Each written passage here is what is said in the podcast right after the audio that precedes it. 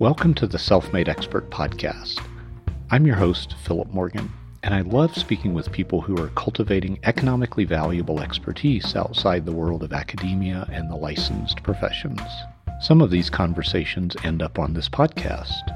You can learn more about my work helping indie consultants build an expertise moat at philipmorganconsulting.com.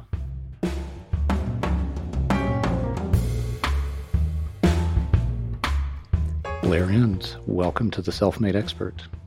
Ho ho, Philip Morgan, I'm so happy to be here. Thank you for having me. So, let me see if I have something right about your business. You tell me if I'm getting anything wrong. So, today, 2019, you have a business called Win Without Pitching. The what powers this business in large part is expertise that you've cultivated over years. That expertise did not come from schooling or from a curriculum that someone else designed. It came from you. You figured it out. You sort of designed the curriculum yourself. And today that business is doing well in large part due to your expertise. What did I get wrong? Um, nice summary.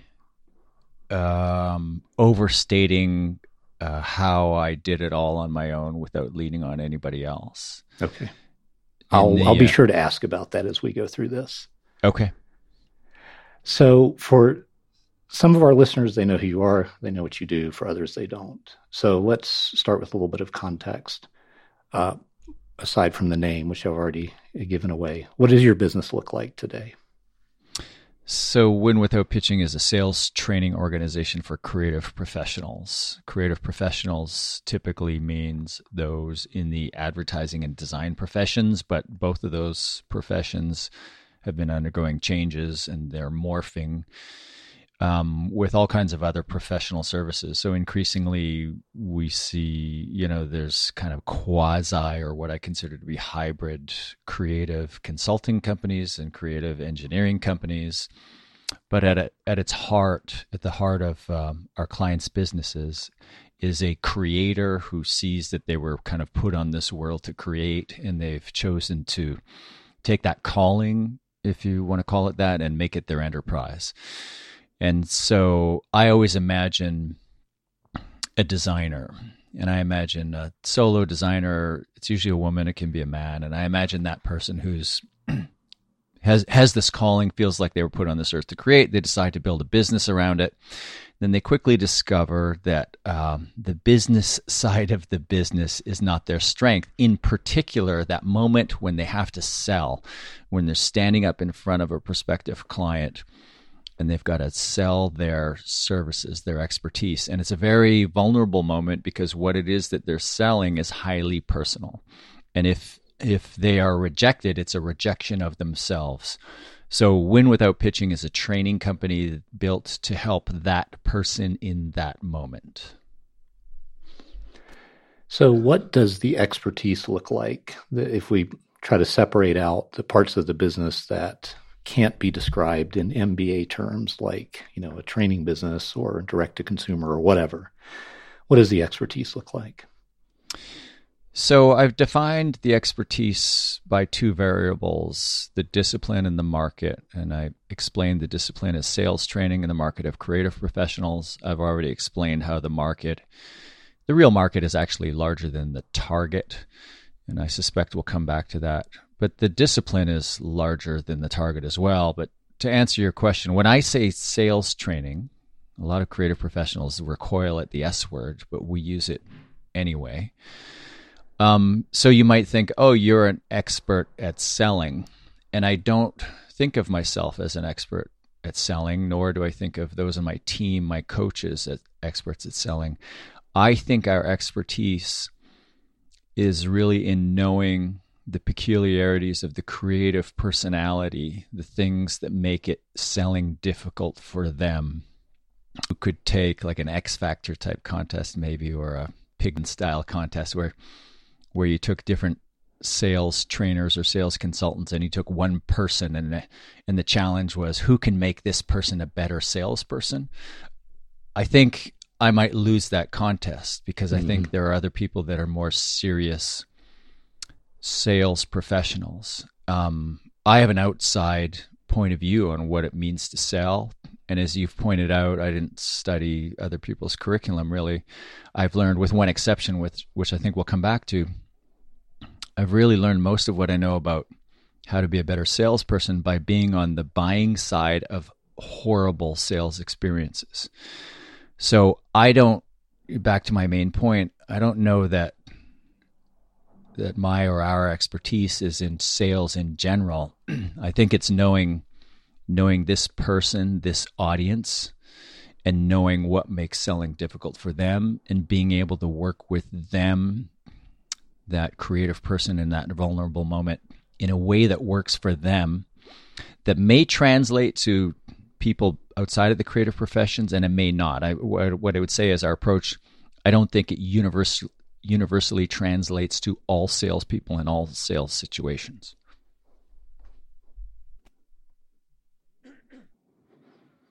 Interesting. Thank you. A little bit more context about your business. It is financially successful in some terms.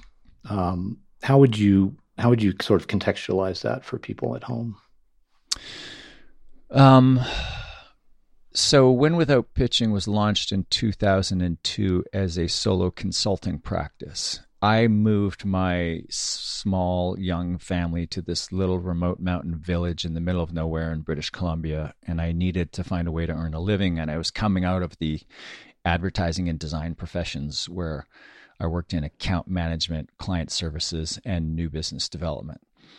And I decided to launch Win Without Pitching as a consulting practice and in the beginning, it was all of my consulting was done remotely, and we were having kids and raising kids in this idyllic little town. So it was a lifestyle business.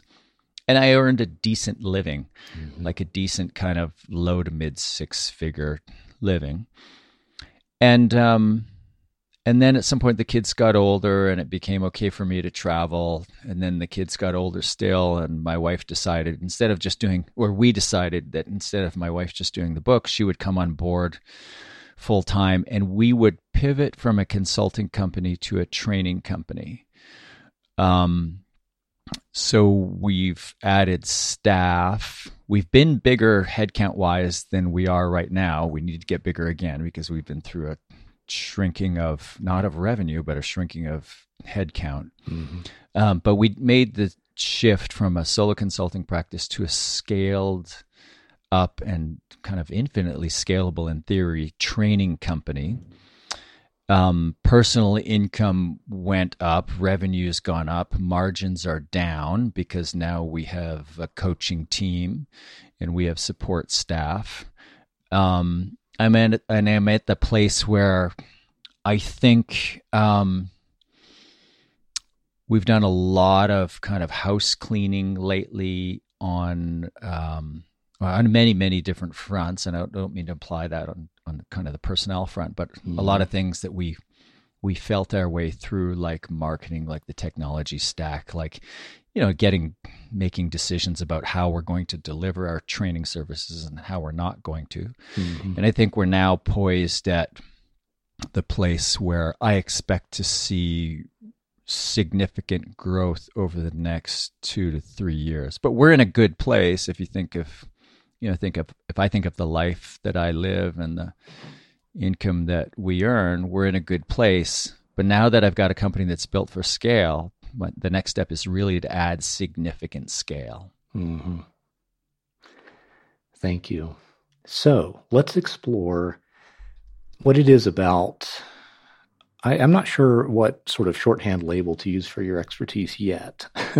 Maybe we'll get there. Um, but what about that was first interesting to you?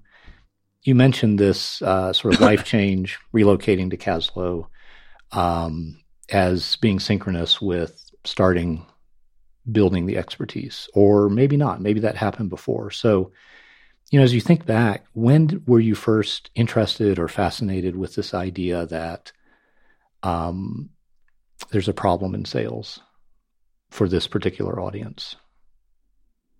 Good question. I can think of a few moments, but one one specifically, and I've talked about this before.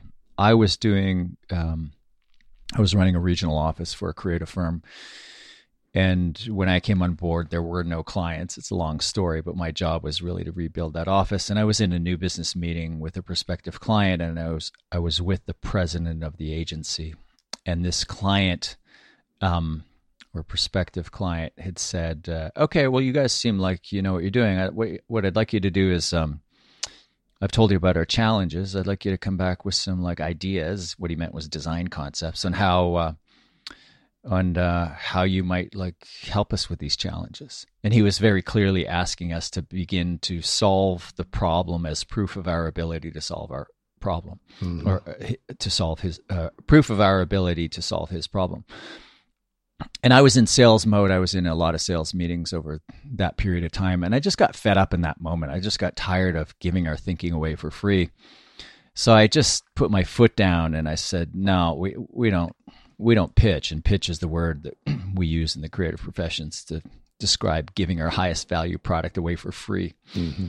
In hopes that the clients will hire us to give our to give us a high volume of low margin mm-hmm. work.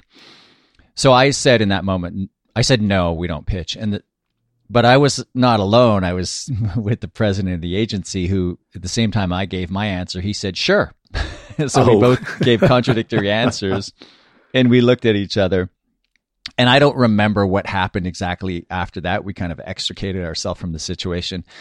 And afterwards, he said to me, he was a great guy to work for, and he said, uh, "Hey, I don't, I don't mind you taking this alternative approach. I don't mind you pushing back on these things, but I'd, I'd, uh, I'd appreciate the heads up in advance."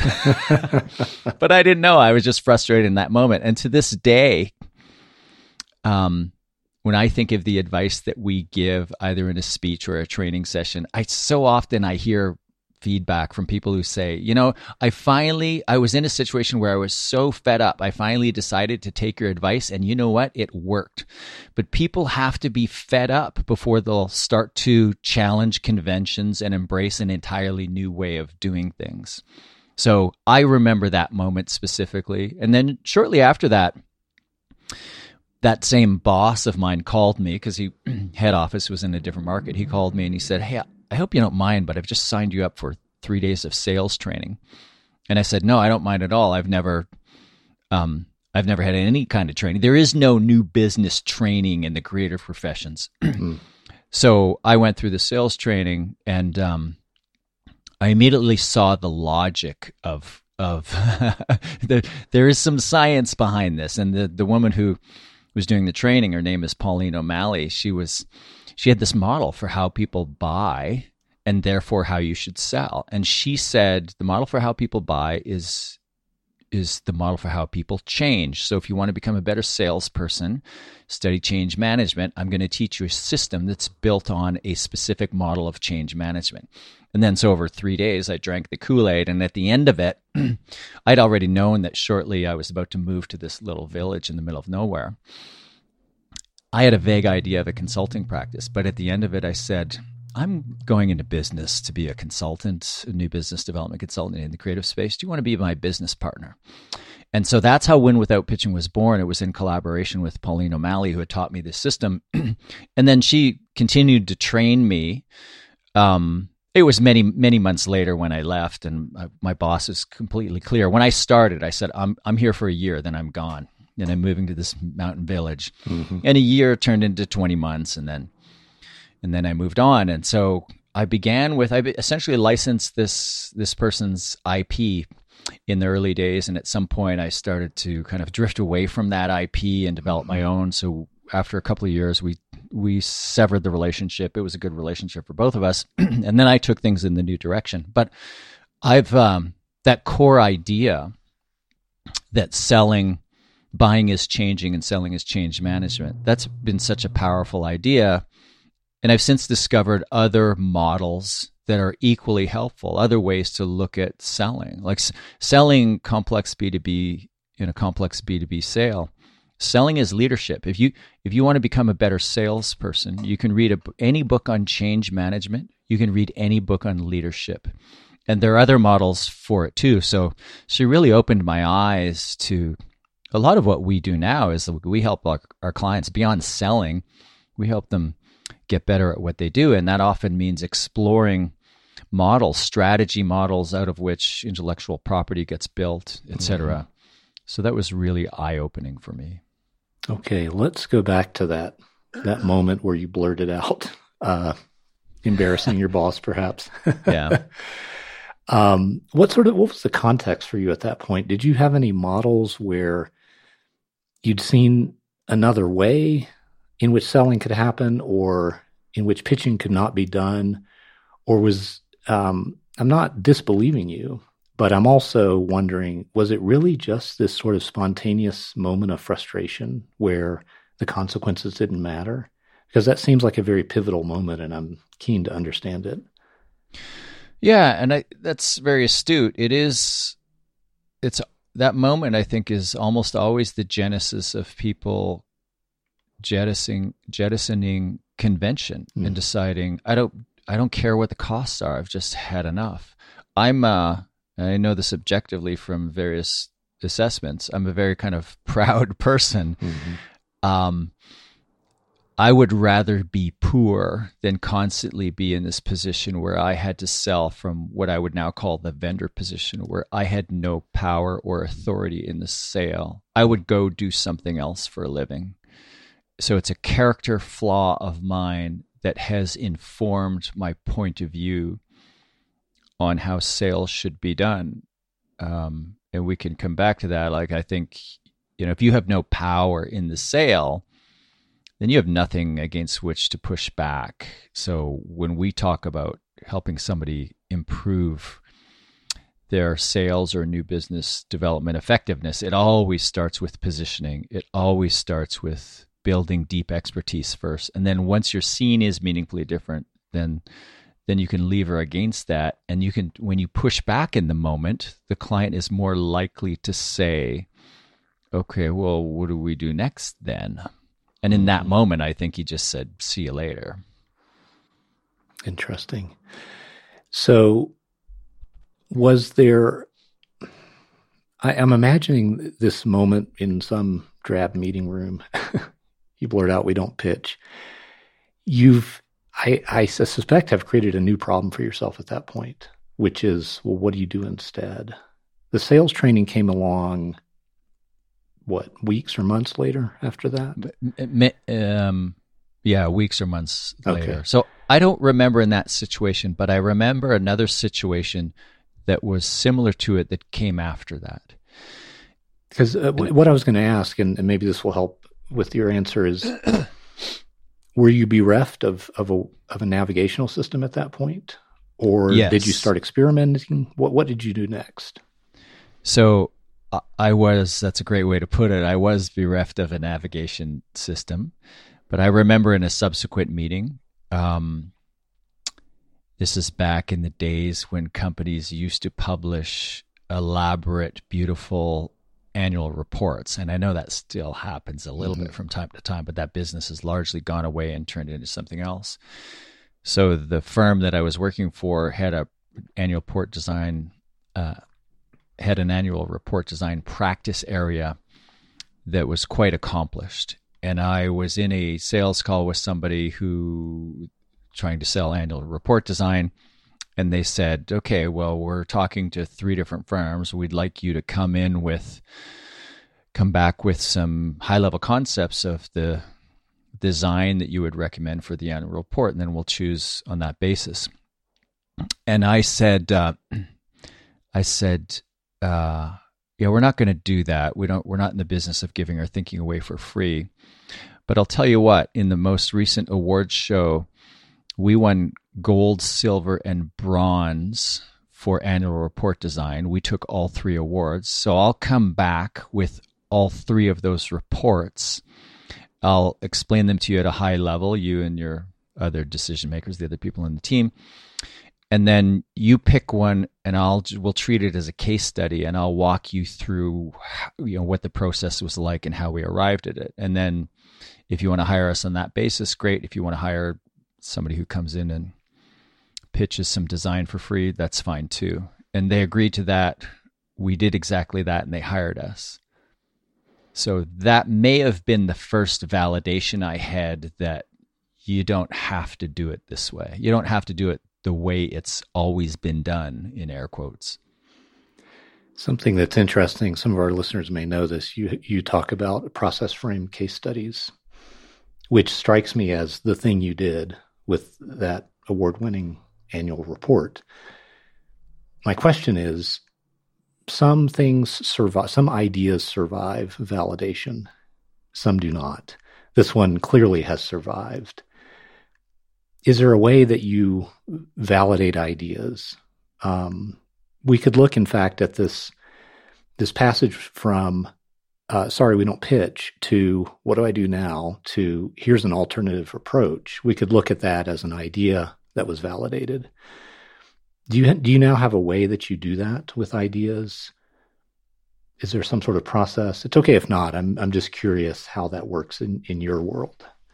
Well, I think it's the big secret in consulting um, especially among independent consultants who are kind of vertically specialized the way I am. And maybe it's just my secret, and I'm the only one who's kind of uh, we're all dying to doing hear Blair. it this way.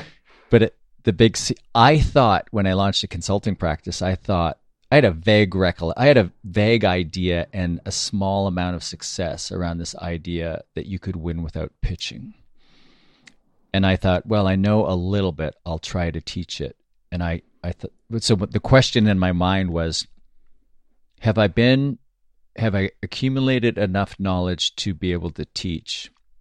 And what I didn't appreciate then, but I came to appreciate fairly quickly, is you actually learn really fast. You learn a lot faster as a consultant than you do as a practitioner. Because as a consultant, you're giving out what you think is good advice, and you are um, unhindered by the baggage of all the reasons why this advice can't be applied. And you say, no, no, no, just trust me, apply this advice. And then it either works or it doesn't. But because your work, you tend to be working with multiple clients, you're actually working faster. Mm-hmm. So I, I, uh, in the early days, I had theories, not a lot of which were validated and I put them forward almost as statements of facts. And I asked mm-hmm. people to just trust me.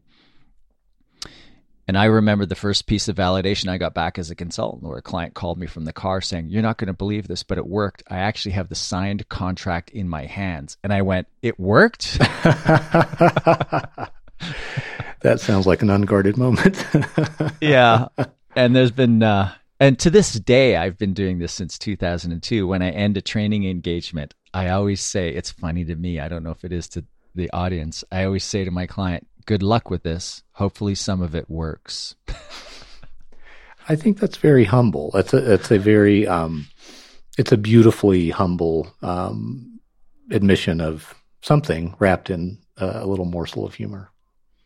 Perhaps. I call this leaning out of your skis. You, as a, much more advanced skier than me um, no. might have reason to disagree, but that that's how I think of this. You're taking risk, uh, both social, uh, maybe financial, maybe even physical. I, I, don't know that bad advice can make somebody mad enough to hurt you, but there's some risk, right? Yeah. There's certainly uncertainty about whether it will work every time. So, uh, is that something you've always done? taking those sorts of risks? Uh, it's a good question. I think I have, I think I have the personality for advising others on on bold moves. Um, because I'm fond of saying that um, it's well, I'll maybe express this a couple of different ways when I'm writing, when I'm putting thought leadership in air quotes out there, content, I'm putting forward a strong point of view. And I'm adamant that it, I have no obligation to be right. Hmm. Uh, I have an obligation to provoke, to get people to think differently. If people want to take action on the ideas in the way that I've advocated, they're going to learn something. I'm a big believer that action yields information. Inaction does not. So even when you take action and it doesn't work, you learn something. Um, so I feel that way about my thought leadership. And similarly, but not exactly the same way, I feel I feel that way about the advice that I give to clients. And now we're a training company now and not a consulting company, but they're similar enough that mm-hmm. these situations still exist where I would think I um, give the client some advice on what I think they should do. And I hope it's right. But even if it's not right, they are going to benefit from taking these steps because anytime we hire a consultant or an outside advisor, we're looking for that that person to bring us the impetus or the inspiration or whatever it is to take action. Hmm. And I see that as the job of any advisor. And I think if you're in a really risky environment where there's significant legal or significant financial consequences, um, there are other situations where maybe this you wouldn't be so kind of liberal in um, in your interpretation of your role mm-hmm. as an advisor. But my job is to empower people to take action. And I don't think my advice has to be kind of universally right or absolutely defensible. It has to be a good idea that the client can apply and learn something from. And there's a with a high probability that it's responsible, effective advice. Yeah. Well, you know what I'm going to ask next. Has that ever gone wrong? Oh, I'm sure it has. Um, I'm more surprised by. You know what? Let me let me uh, defend my uh, brazen question, yeah. which is this. To me, this is about risk. The risks that you take as an expert. So the fear, the uncertainty about what could happen if it went wrong. I'm wanting folks who are listening to this to hear what's the worst case scenario when you see your role as using good ideas and reasonably good advice to motivate change. I, hope that's a fair assessment of what of what you've just said or a decent summary. Um, wh- what if it goes wrong? Like, what's the worst case scenario? It's a good question. Um, I'm reminded of a story maybe 10 years ago. I was working as a consultant, new business development advisor to a small firm, solo owner. She called me one Friday afternoon in a panic. She said, I just had this thing happen in my office, had nothing to do with new business. She said, I, uh, one of my employees forged my signature on, she had three or four employees forged my signature on their paychecks, which were sitting on my desk while I was out. Hmm. um, and it was a new employee, and she's she was freaking out. She was panicking. She said, "I don't know what to do. I don't know what to do." And I said, uh, I'm, first of all, I'm thinking, like, why are you calling me?" and she was calling me because I was one of her advisors, not in this area, but she needed to know what to do. And I said, "Shouldn't you call your accountant?" She said, "I called my accountant, and he he he wasn't able to tell me what to do. He didn't have any advice for me." And I got so angry in that moment hmm. about that accountant. I thought that is you are so fine. You're so irresponsible. Here you have a client, you have a, this financial situation, financial legal situation, and you're worried you don't give her any advice because you're worried about the blowback on you. Hmm. And I, so I, with no experience, I said, here's what you do. You call the three people, there's three of them were kind of complicit in it. I said, you call them into the office. You start with one person, you say this, and you say, um, I'm giving you a pass on this, but I'm writing this up. Or mm-hmm. I, I forget forget what it was. The second, and then you go to the second one and you say you should know better, you're being reprimanded. And then you go to third one, you say you're fired. And then I said to her, do that in the next 30 minutes and call me back. And mm. she went, okay. and so what are the, did I, do I have any business offering that kind of what is essentially legal HR advice in a jurisdiction where I don't know anything about the, it was Texas, so I could make some assumptions that it was an at will state. Um, but I don't know anything about employment law. They let people uh, carry guns there too, Blair. Yeah, That's and I just risk. know this is what I would do, and I was so fueled with anger at the accountant. What I saw as the accountant abdicating his or her professional responsibility maybe not as an accountant per se, mm-hmm. but as an advisor to this small business owner. So I didn't care. I didn't care what the costs were to me if I'd got this wrong, if she'd fired the wrong person or did something wrong. I had this client of mine who was in this moment of need and needed to be told what to do. And I told her what to do, even though it was beyond my realm. And she called me back 30 minutes later and she was so relieved. And she said, Thank you. It's, it was the right thing to do. Hmm. Thank you. Um, so I think about that often. Um, I had no business offering that advice. Mm-hmm. If for if you look at it through one lens, and through another, I there's no way I could abdicate my responsibility as a paid outside advisor to this small business owner to empower her to take action in the moment. Thank you. What made this focus on um, this this problem around sales. What made that stick for you for so long? it's been how many years again? Uh, launched Win Without Pitching in 2002. Okay. So 17 years. years. right? Almost 18. Um, wait, am I getting the math wrong? I do that sometimes. it's been a while. It involves math. I'll leave it to you. You are a um, clearly a driven person. How have you maintained that focus over that period of time? I don't know that I'm that driven. Um, Tell me more. I wish I was more driven. I think, you know, I've I've run a lot of assessments on myself because I've run them on my clients. And what's what's your disc personality profile? What's I'm a one? classic persuader, so I'm high D but highest I, mm-hmm.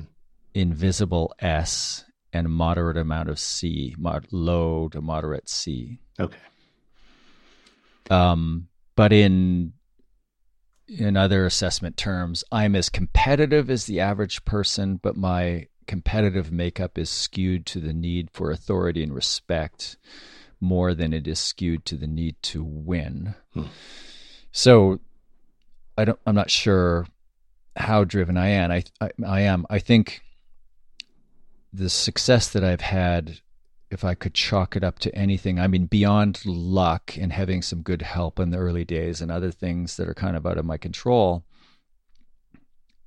Uh, what I'm most proud of is my staying focused um, so I wrote my first book, The Win Without Pitching Manifesto, was published in 2010, and people outside of the creative, and I um, I imagined a single designer. I wrote that imagining a single designer mm-hmm. or kind of an owner of a very small design firm. That was the target market, even though it's intended for all creative professionals. So people way outside of the creative professions have bought that book. There's over 30,000 copies sales and annual sold, sorry, and annual sales go up every year. And I um I routinely hear from people who say, you know, I'm not in the creative professions, but this, this, this, uh, this advice applies to me exactly. You should rewrite this book or write another version of this book and broaden it out to other audiences. And I've uh, and and you should broaden out your consulting or training practice to other audiences. And um, I kind of struggled with that a little bit at first, and then I just resolved to follow my own advice. And in the Win Without Pitching Manifesto, which I have right here, it's got 12 proclamations. And the first proclamation is We will specialize, and it talks about the power of focus. So even though I'm a kind of a highly distracted creative person myself, and focus is difficult for me, I like the bright, shiny things. Mm-hmm. We have stayed focused. Now, I have pivoted the business model and adjusted the business model many times, probably to my detriment, probably a few too many times. Mm-hmm. Um, temptation to broaden this out outside of creative professions. How have you done that? Have you had a moment of temptation that almost got the best of you? I've experimented with so I launched a consulting company in Australia, Asia Pacific, with a friend down there, and it's Win Without Pitching Professional Services. And so we launched this as an experiment. As an experiment, she was going to head it up, and then something happened in her family and main business that caused her to. She's got to spend a couple of years working on something else. So we'll see if we resume that experiment. Um, that's the appropriate way, I believe, to branch out into other verticals rather than broadening out Win Without Pitching. If I were to broaden, if I would were to just drop the creative professionals and say sales training for everybody, yeah, we bec- the target audience grows significantly um, by like orders of magnitude. But I also invite all kinds of competitors against which I have very little that's meaningfully different, except for those in the creative professions. Mm-hmm. So I think it's just a simple, maybe it's a simple math question. I look at the math and I think oh, it just makes sense to stay focused here. Mm-hmm. I also understand that the the target's larger than the market. I aim at creative professionals. And if I look at a typical training workshop we run, probably 10% of those in the audience are outside of the creative professions. And that's fine. What is, would you say, the biggest risk you've taken in your own business?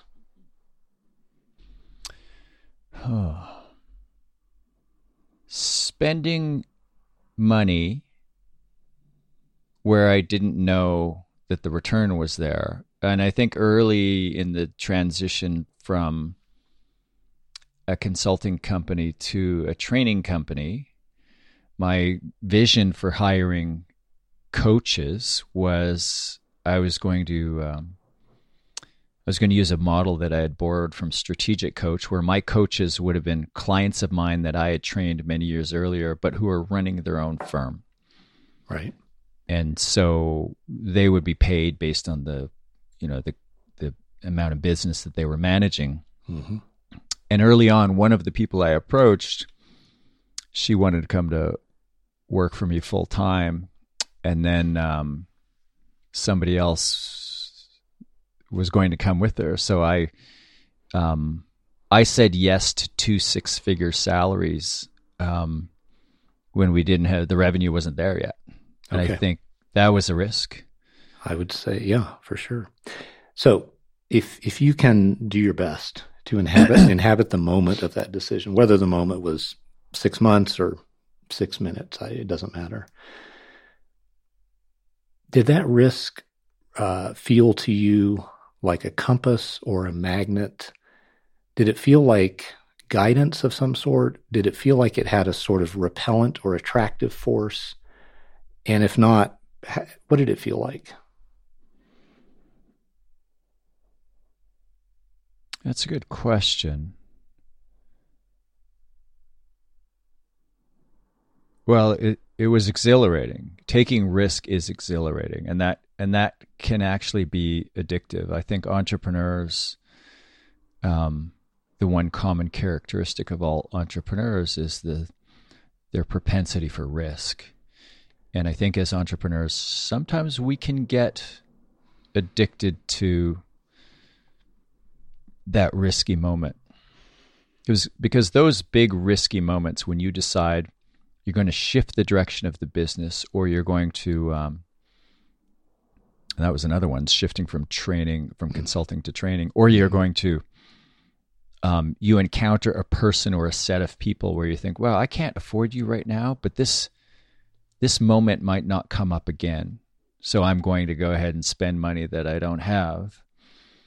Um, there's a danger like a, a couple of those pay off and i i can imagine the entrepreneur just going for the bigger and bigger thrill where each one of these bets you might be betting the business and then finally one blows up on you and it costs you the business. That one you said was exhilarating in uh like what does that feel like? Just imagine that i've never felt exhilaration in this world what is it? What would what would you compare it to? What does it feel like? Well, it's uh, it's like uh, joy and sorrow are the two sides of the same coin, where mm-hmm. you can't you can't experience sorrow if you've never experienced joy. Hmm. And the greater joy you have in life, the greater the depth of sorrow you're able to feel. The more you love someone, the greater you will feel their loss when they're gone. And I think the same principle principle applies to exhilaration and taking risk. Um, there's the risk and the reward. There's what you're gambling, what it might cost you, and what you might gain. And I've forgotten your question now.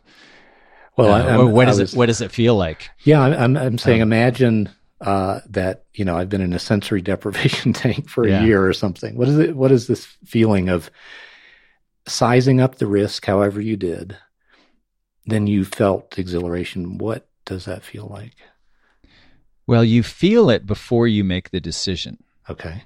Because you try it on. What you do is you and you you um you overweight the benefits of this change, this decision and you get you feel exhilarated with just trying it on as you get closer to making the decision. and then if you wait too long, or at some point, you the costs become you you now underweight the benefits of change and you overweight the costs or consequences that's that's what buyer's remorse is mm-hmm. and sometimes the buyer's remorse sets in even before you buy depending on how quick the transaction is it might be after um, I've forgotten your question again. It's, it must not be a very interesting question. no. What does it feel like? What does that, the exhilaration of risk feel like? So you, you're experiencing the exhilaration of risk even before you make the decision. Mm-hmm. And then you make it and it's just like a, it's like the cherry on top. It's like, serotonin release, you feel elated because what you do is psychologically you're you are um, you are achieving the emotional benefits of having change, of having acquired your desired future state. You move yourself forward into into the future and you imagine getting what you want. You imagine the beautiful outcomes that you're that you're pursuing. You try them on and as you're imagining them, you you you achieve the emotional benefits of getting w- whatever it is that you want, and then that is often the trigger to say yes, I'll do it. So mm-hmm. that that's where the exhilaration comes from. You can you can you feel you taste what success looks and feels like emotionally, and then that serotonin release starts to wear off. It peaks at about four hours, and then you start to think, "Oh, have I made a mistake here?" and there is no low without a high. So the higher you go in that moment of exhilaration, the deeper the buyer's remorse is likely to be. The bigger the gap between the up and the down, that's man, that's the bigger the that space, the more you're living life. And and that and, and that can become addictive, right? It, it sounds like you're speaking from some degree of personal experience there. Yeah, I think in that moment, and often, you know, if not personal experience, then you, you know, we this is this is a model that we borrow from to think about the sale and how you mm-hmm. manage people's emotions throughout the sale. They get inspired early, and your job is to inspire them. And then once they're inspired, your job is to calm them down because they're going to start to get really nervous. Mm-hmm. So you inspire the interested and you reassure the intent. So it's a conversation I've had and thought about a few hundred times. Um, not so much in my own personal life, but it's great to be asked the question and to think of that moment. Or I also think of another big moment where I had been da- in 2012. I had been dabbling with uh, training programs, recurring revenue, scalable training programs, but mm-hmm. I was mm-hmm. still running a consulting company. And I realized you can't do both. These are two entirely different businesses. Mm-hmm.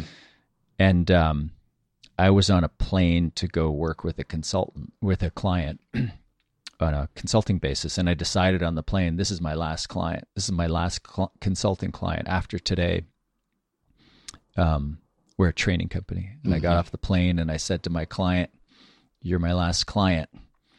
And then I went home and wrote a 3,500 word blog post, and I posted that article on my website, and that was my way of saying to the world, that was my way of putting a declaration out into the world that would not allow me to turn back. Mm-hmm. So I was forcing or escalating my own sense of commitment. Um, and the feeling of, well, I've burned the ships. I've said it to the client. I've said it to my spouse, who's my business partner. And now I've said it to the 10,000 or so people who were reading my blog at that time. Yeah now I can't. I've, I'm all in. I've got to be all in. I've effectively burned my ships. And that is a fantastic moment. That like knowing that there is no, you know, hedging your bet. Like Warren Buffett has this great line, um, diversification, and I'm going to bastardize it. It wasn't word for word, but he says diversification is for people who don't know what they're doing. Hmm.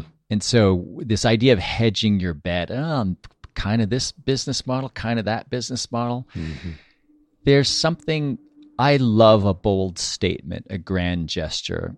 I love people. I, I find it so inspiring when people do something with confidence. Mm-hmm.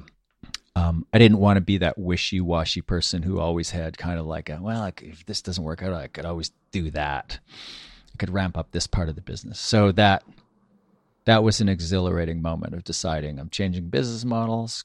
Come hell or high water, I'll take whatever the consequences are. What, um, when you think about impact, your expertise has impact on people.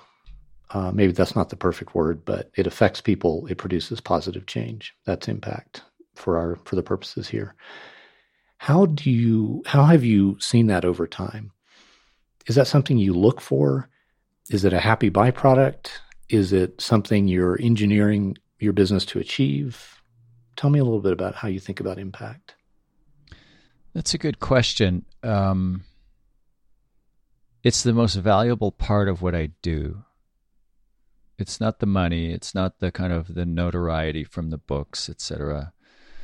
Um, both of those are meaningful, but the most meaningful part is the feedback on personal change. So I'm hmm. fortunate enough. I've been doing this long enough. I've got a couple of really well selling books. I've got a podcast that's fairly well followed that I most days I get a thank you from somebody mm-hmm. in a, an email or a message on LinkedIn or somewhere else. So mo- most days, and uh, that's really humbling and gratifying. And it, I love like I got one yesterday about my business went from three hundred fifty thousand to two million, just in I forget what the time period was, just from reading your books and following your advice and that's meaningful. But the most meaningful ones are really the ones of personal transformation. I, I remember the first time somebody, one of my early clients, said to me, he'd been an, owned an agency for over 25 years, and he said to me, for the first time in my professional life, I feel like the expert. Wow, like that idea of feeling. I've I've I've been this business owner sharing, selling my ideas and advice for over two and a half decades, and I've never felt like the expert. So that's a real moving one to me. That those, you know, it's we don't typically work with the um, with companies where ownership is separated from management, mm-hmm. and there's a bunch of reasons for it. Um, but the most meaningful consequence of that is the people we're helping we're not only you you help a small business owner or a business owner no matter the size of the business build a better business you help that person achieve a better life hmm.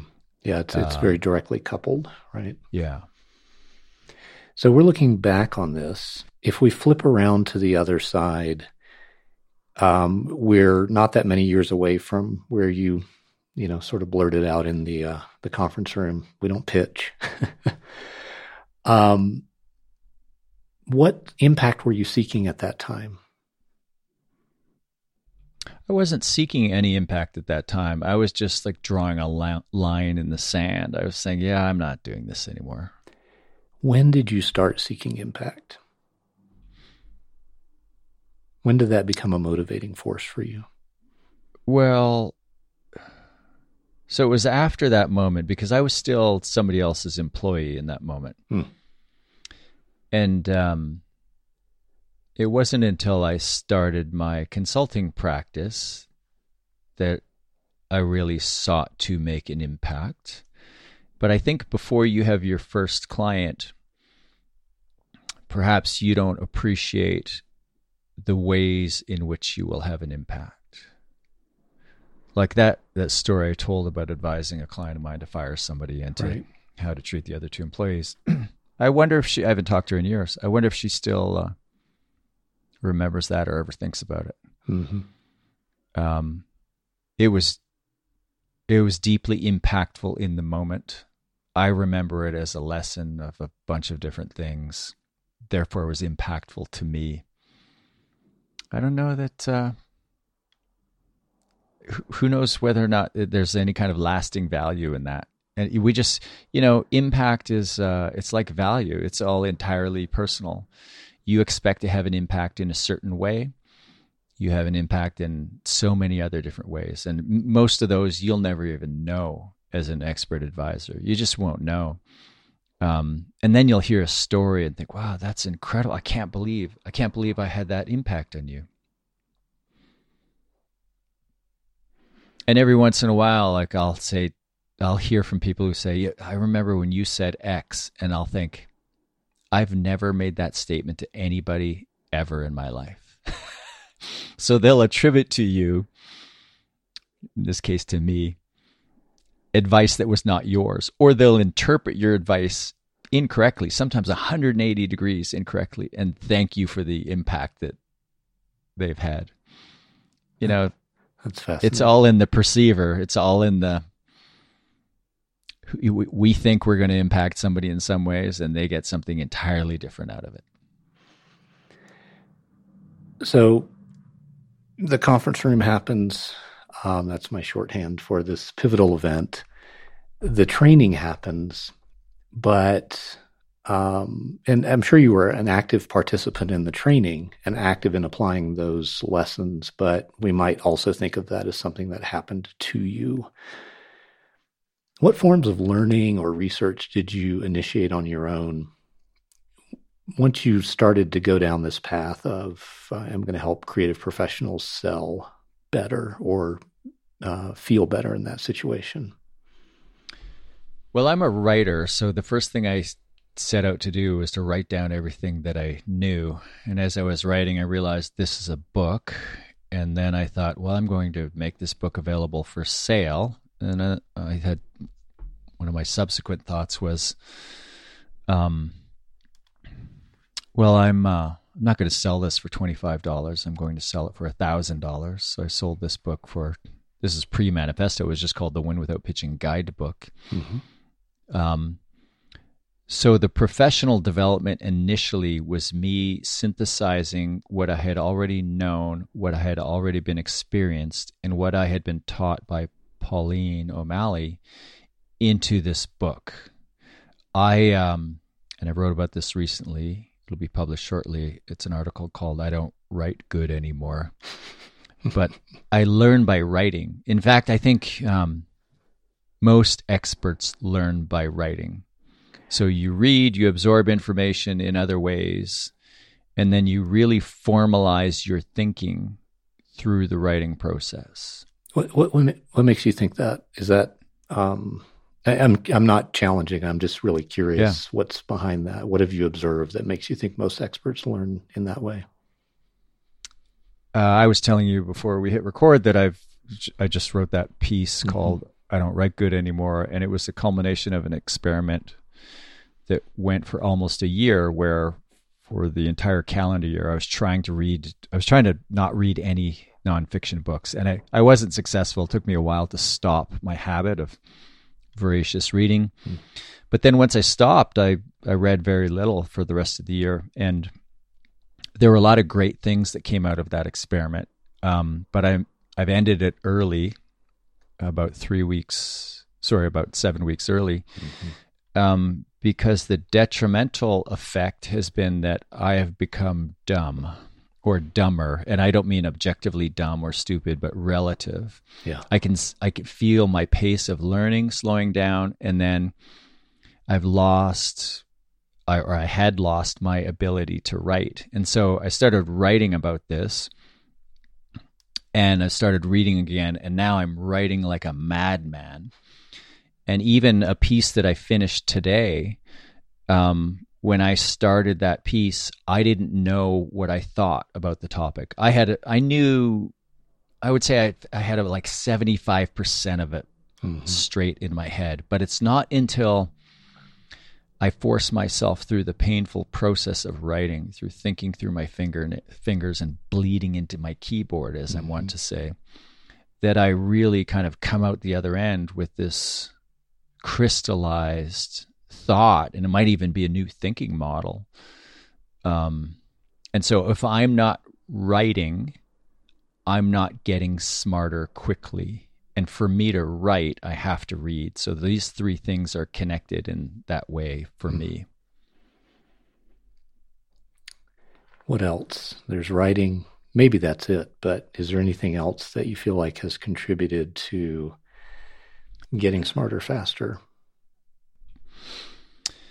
Um, working with clients, I don't do coaching anymore because I've discovered that my coaches are a lot better at it than I am. Mm-hmm. I don't have the empathy that's required. It's not that I'm without completely without empathy, but I don't have the empathy that's um, it's required to be a really good coach. And I think I have years of thinking that I had to be the person with the answers and not understanding that I really needed to be the person with the question. So that shift has been hard for me. And then I've watched other people coach who are better at it than I am. But I still do training. And those training sessions, whether they're public workshops or private workshops, um, they really help me to learn because they put me in touch with the client. I think a lot of consultants think, they want to get to this place of what I call consulting without clients. And the place of consulting without clients is really speaking and writing. And my speaking and writing businesses are large enough that I could just do that for a living and, and have a good have a good living. Mm-hmm. Um, but as soon as you're just speaking and writing and you're no longer working with clients, then you're no longer learning from your clients. So remaining active in training, at least at some level, is a vital form of professional development and product development for me. We everything in your business has been up and to the right in a smooth linear curve, right? No. I'm pausing for effect there. I I think most of the people listening to this are going to um, sort of intuitively understand that uh, these, the growth that we're talking about, both um, you know financial and perhaps more importantly the expertise, is chaotic's not the right word, but smooth up into the right curve is also not what it is.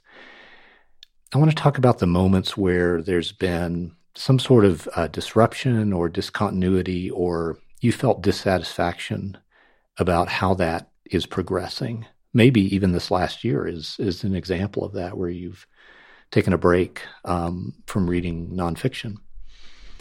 Anyway, um, were there times when you wanted more impact for your clients than you were achieving? Yes. How'd you get through those times? By constantly tweaking my business model. Can you talk more about that? Because so you also I, reference that as a, as not a frustration, but like, well, maybe I should do less of that. So there's a tension there, right?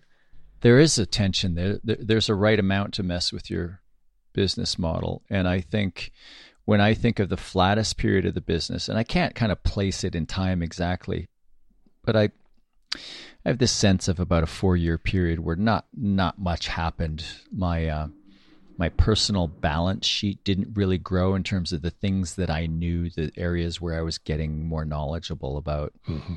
And the revenue didn't grow much. It just felt like, ah, just kind of more of the same. Mm-hmm. Um, I remember looking back at the end of that roughly four year period and seeing that, you know, I didn't change anything about the business model in four years. And previous to that, I would tinker with things every 18 to 24 months. Mm-hmm. I once heard our mutual friend, David C. Baker, say from a stage, you should be reinventing your business every 18 to 24 months. This is 15 years ago, I heard him say mm-hmm. it. And when I heard it, I thought, that might be the most irresponsible advice I'd ever heard anybody give from a stage.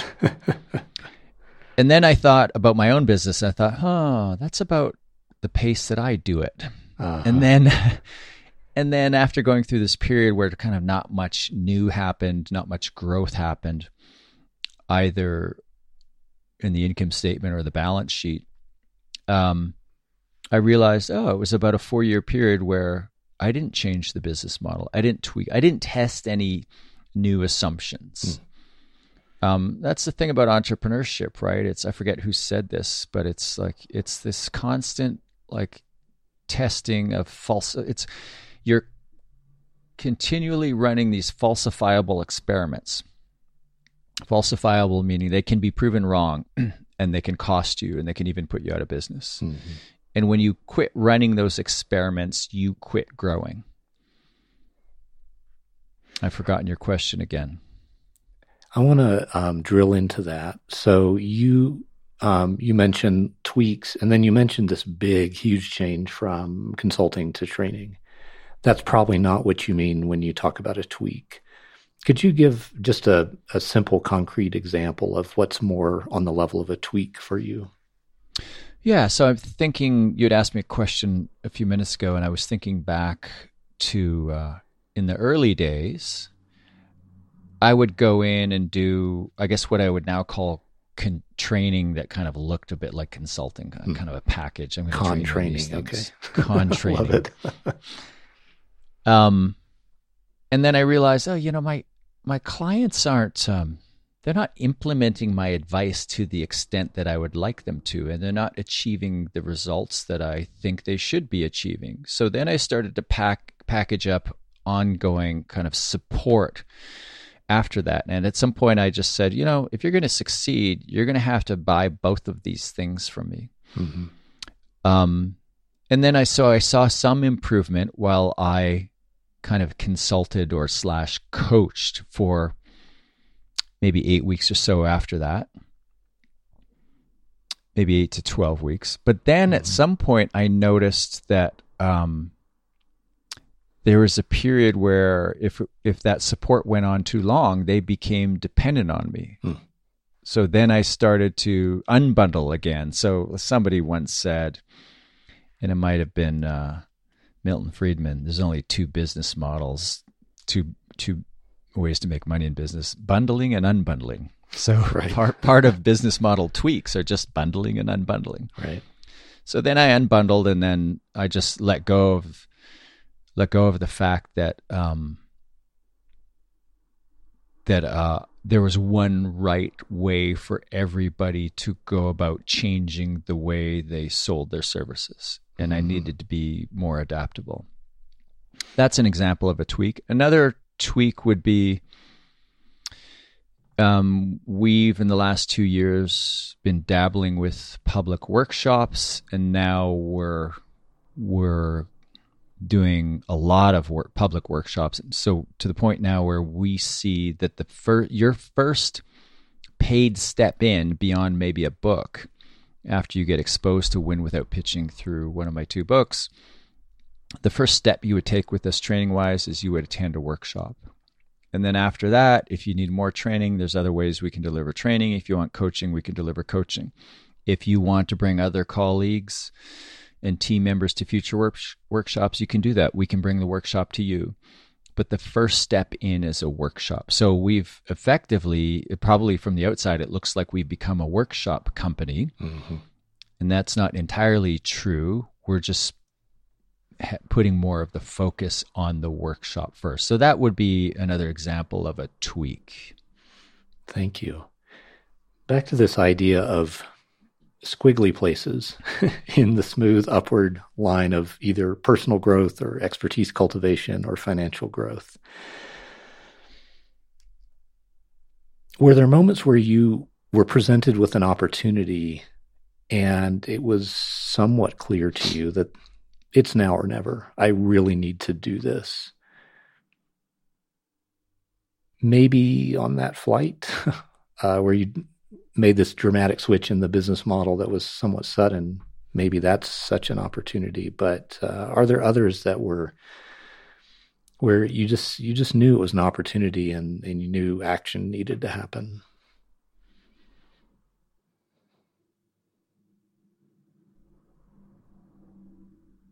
Like the hiring decision, the decision to shift from a consulting company to a training company. Now, let, let me back up because well, I'll come back to your question. But that shift, it's not like um, people listening should infer that if you're a consultant, you should be a training company.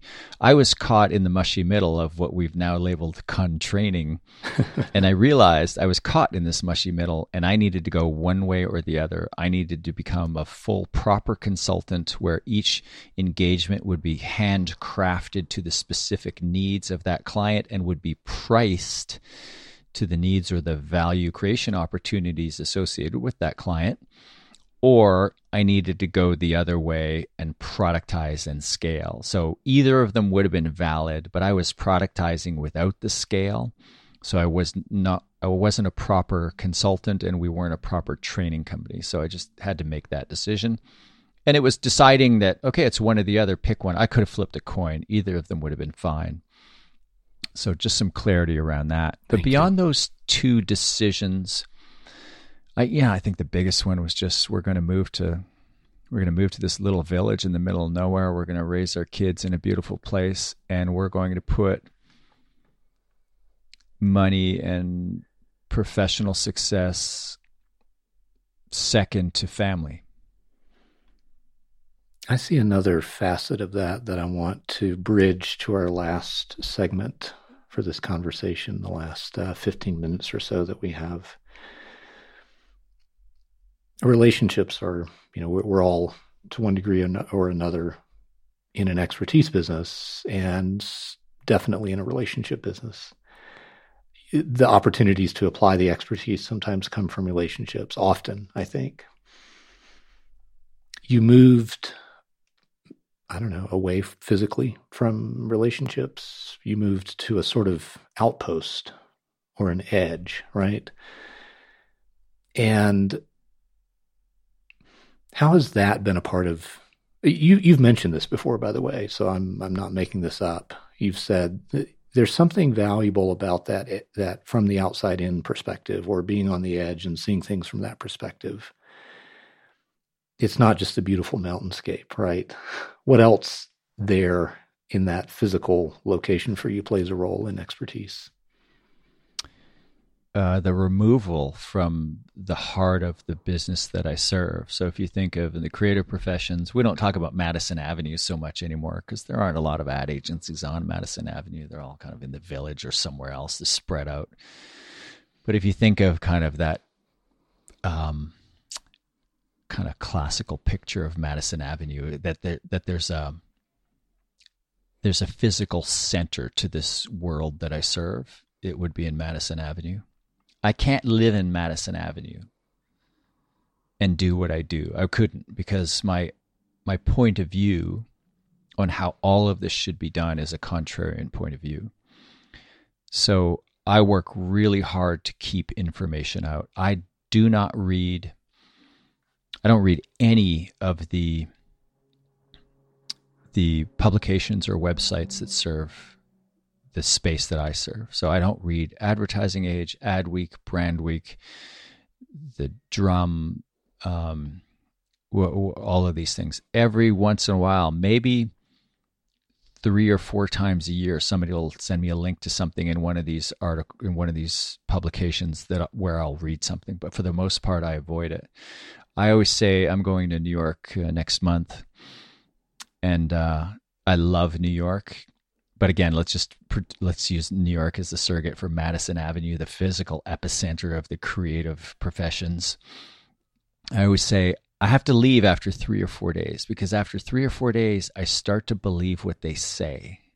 And what they say is that what I advocate, how you should sell without pitching, can't be done. And so if I stay immersed in that world too long, I start to believe that the things that I'm accomplishing and I have my clients do can't be done.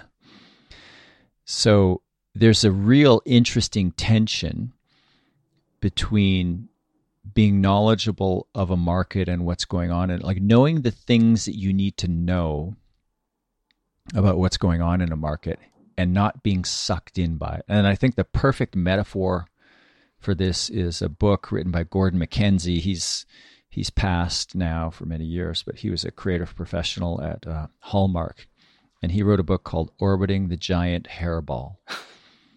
and great, the great sub yeah, and the subtitle is I think it's a corporate fool's guide to surviving life in a corporation or a fool's guide to surviving the mm. corporate world or something. And his metaphor is um, the hairball is the corporation where everybody gets sucked into it in this like homogenous thing. Mm-hmm. And what you're trying to do as a creative person working in a corporation is you're trying to stay in orbit. So you're in kind of contact, you're in orbit, but you're not sucked into it. You're still an individual. Mm-hmm. And that's the tension that I see with me and my coaching team and kind of the conventions of the creative professions. So I visit London a lot, I visit New York a lot, and some of the other. I'm in Sydney a lot. So kind of the the big markets, uh, the the the big cities in the big mar- markets that are the epicenters of those countries or those areas, creative professions. Um, and I love all of those places, but I I couldn't live in any of them. I have to retreat to my place in the woods where I'm I'm not bombarded with chatter about, hey, did you hear who won that account and who's moved from this agency to that agency and all of these other things and all of the other kind of infighting that happens in any kind of vertical market. Mm-hmm. I'm just re- completely removed from it all. And I dip in from time to time to learn the things that are actual actually helpful. Mm-hmm. And everything else just goes right by me. I'm resisting the temptation to wonder how you separate the wheat from the chaff. Let's talk about the last thing I'm, uh, well, it's not the last thing I'm curious about, but the last thing we have time for. You've built a platform that attracts opportunity or creates opportunity, or there's, you know, one of those is true, or some something in between is true. You're out here on the edge. That platform, I believe, is necessary for uh, most experts, and I assume for you as well. So, did that start with the book? Um, the thousand dollar version of the win the pre the precursor to the win without pitching manifesto or how has that platform evolved over time? Uh, what can you tell us about it? So i launched it before i started doing this before it was even called content marketing. I think it was probably called educational marketing. And when i that job i told you about where i kind of eventually pushed back i was hired to build a a regional office for an agency and and the person who had previously run the office had left, and all of the clients were friends of his, so they'd all left too. So I inherit this. I sit down in this chair and I think, okay, there are no clients. I've got to go get some clients. How do I do that? And I'm a writer at heart. So I thought, I'm not much of a cold caller, although I did some of that.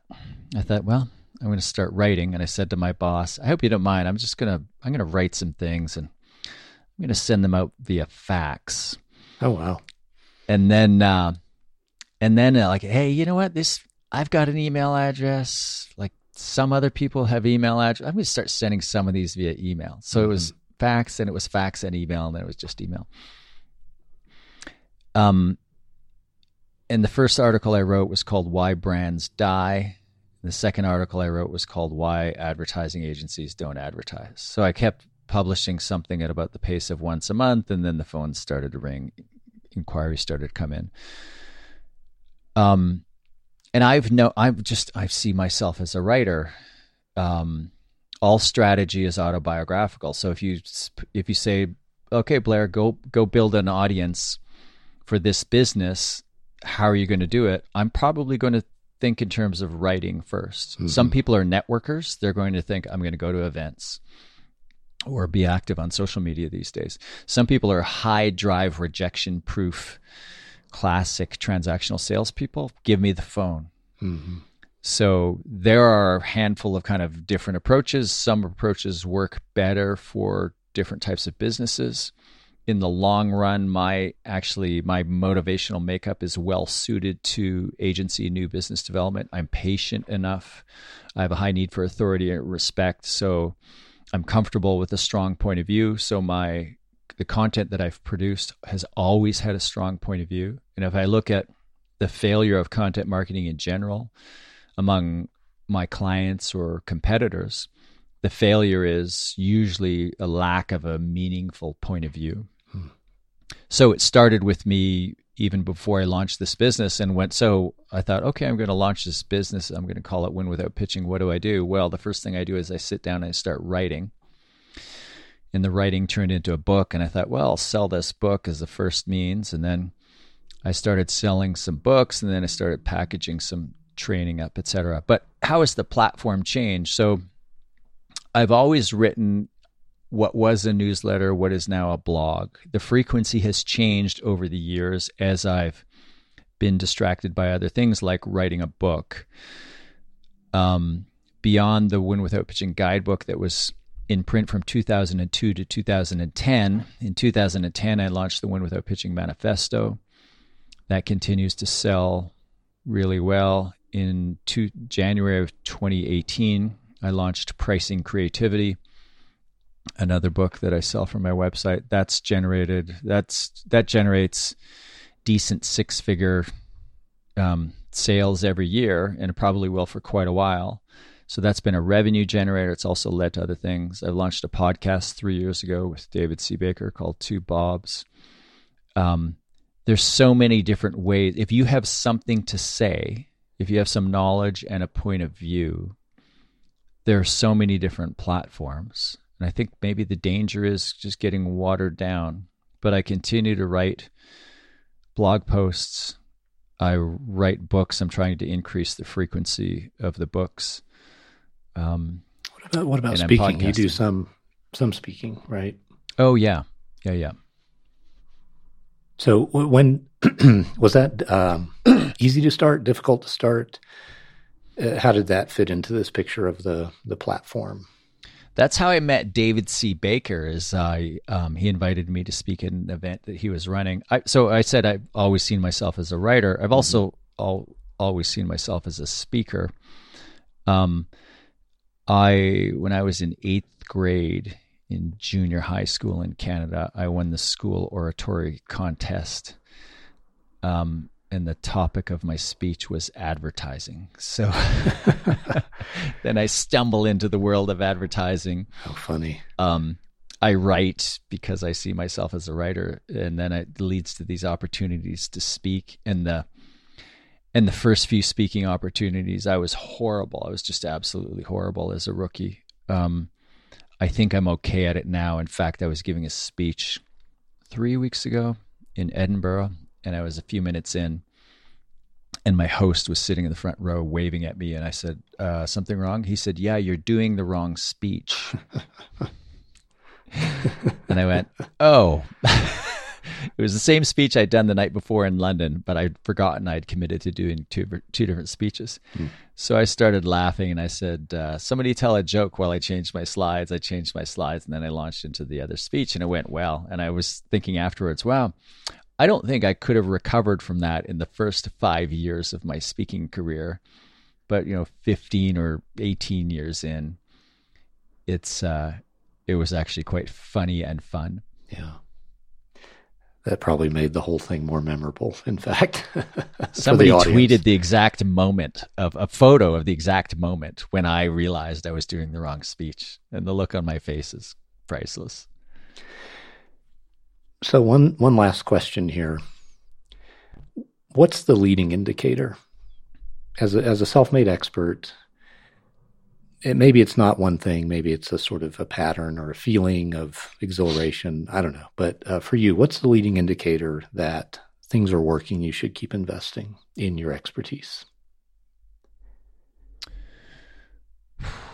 Not the lagging indicator, which is the bank account or the the balance yeah, yeah. sheet. Yeah. Well, I think of the ultimate leading indicator when I say ultimate, like you can, there are leading indicators, but some trigger others or some are predictors of other further indicators. So, um, like number of training inquiries is a function of web traffic. Web traffic is a function of blog post subscribers or newsletter subscribers. So I think if I could only look at one of those metrics, I want to see my net subscriber list grow. I'm not sure if that's the question you're looking for, but if my if my opt-ins continue to grow at a healthy rate, um, net opt-ins, then um, that's a sign that people think I'm uh, creating value in the world and everything else as long as people think i'm creating value in the world everything flows from that. Okay. and that would be the ultimate leading indicator for me. Perfect. I was going to ask if we could abstract it away but i think you got to that sort of foundational abstracted uh, some measure of value creation in the world. Is that fair to as a sort of stripping away the specifics of email marketing versus something else yeah, I don't know. There's probably a more fulfilling answer than that. Um, what might that if be? We want to, what's that? What might that be?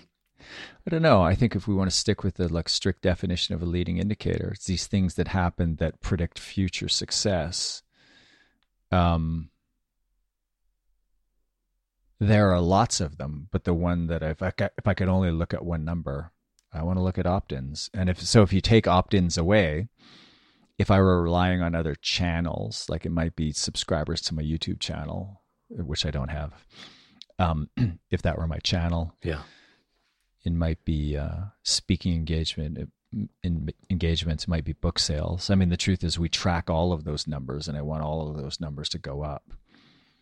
Um, another, you know, if I think of it more as a leading indicator for me, that it, in terms of not being an external measure of something, a response in the marketplace. If I just like, if I knew in my gut based on what I'm doing and how I'm feeling that things are going in the right direction, it would be um, writing momentum. When I, uh, there are times when, uh, I just we we all I think we all get kind of bogged down by the ankle biting issues in our business, hmm. and we um, especially when we're trying to grow and we're adding team members and we're having to kind of sort through policies and procedures and processes and things for the first time. We're, we're kind of building like infrastructure. Uh, your day can get eaten up by just resp- like putting out fires, mm-hmm. and uh, I've had a period this week. We're recording on a Friday afternoon. I've written more this week than I have in, oh, I don't know. I haven't had as productive a week in a year, hmm. e- easily a year. So finishing this week, I feel like, oh, man, I am on fire. And the more you write, the more you uh, you kind of kickstart these other ideas that you want to write about. So as long as you're capturing those, you, the momentum is huge. And when you stop writing, I shouldn't say you, so uh, but I'm extrapolating to everybody else my own from my own ex- personal experience. When I stop writing, I stop seeing things to write about. But when I'm writing, I'm in the groove. I keep going. You're just, I'm just throwing off all these other ideas and making us, I'm going to come back and write about this, going to write about that. So if you're looking for a more personal leading indicator, um, that would be it. Blair Enns, thank you for this generous window into your self made expertise journey. Philip, the pleasure's been mine. I imagine some people will find some value in this. I think, but more, I've enjoyed the know. therapy. Yeah, thank you.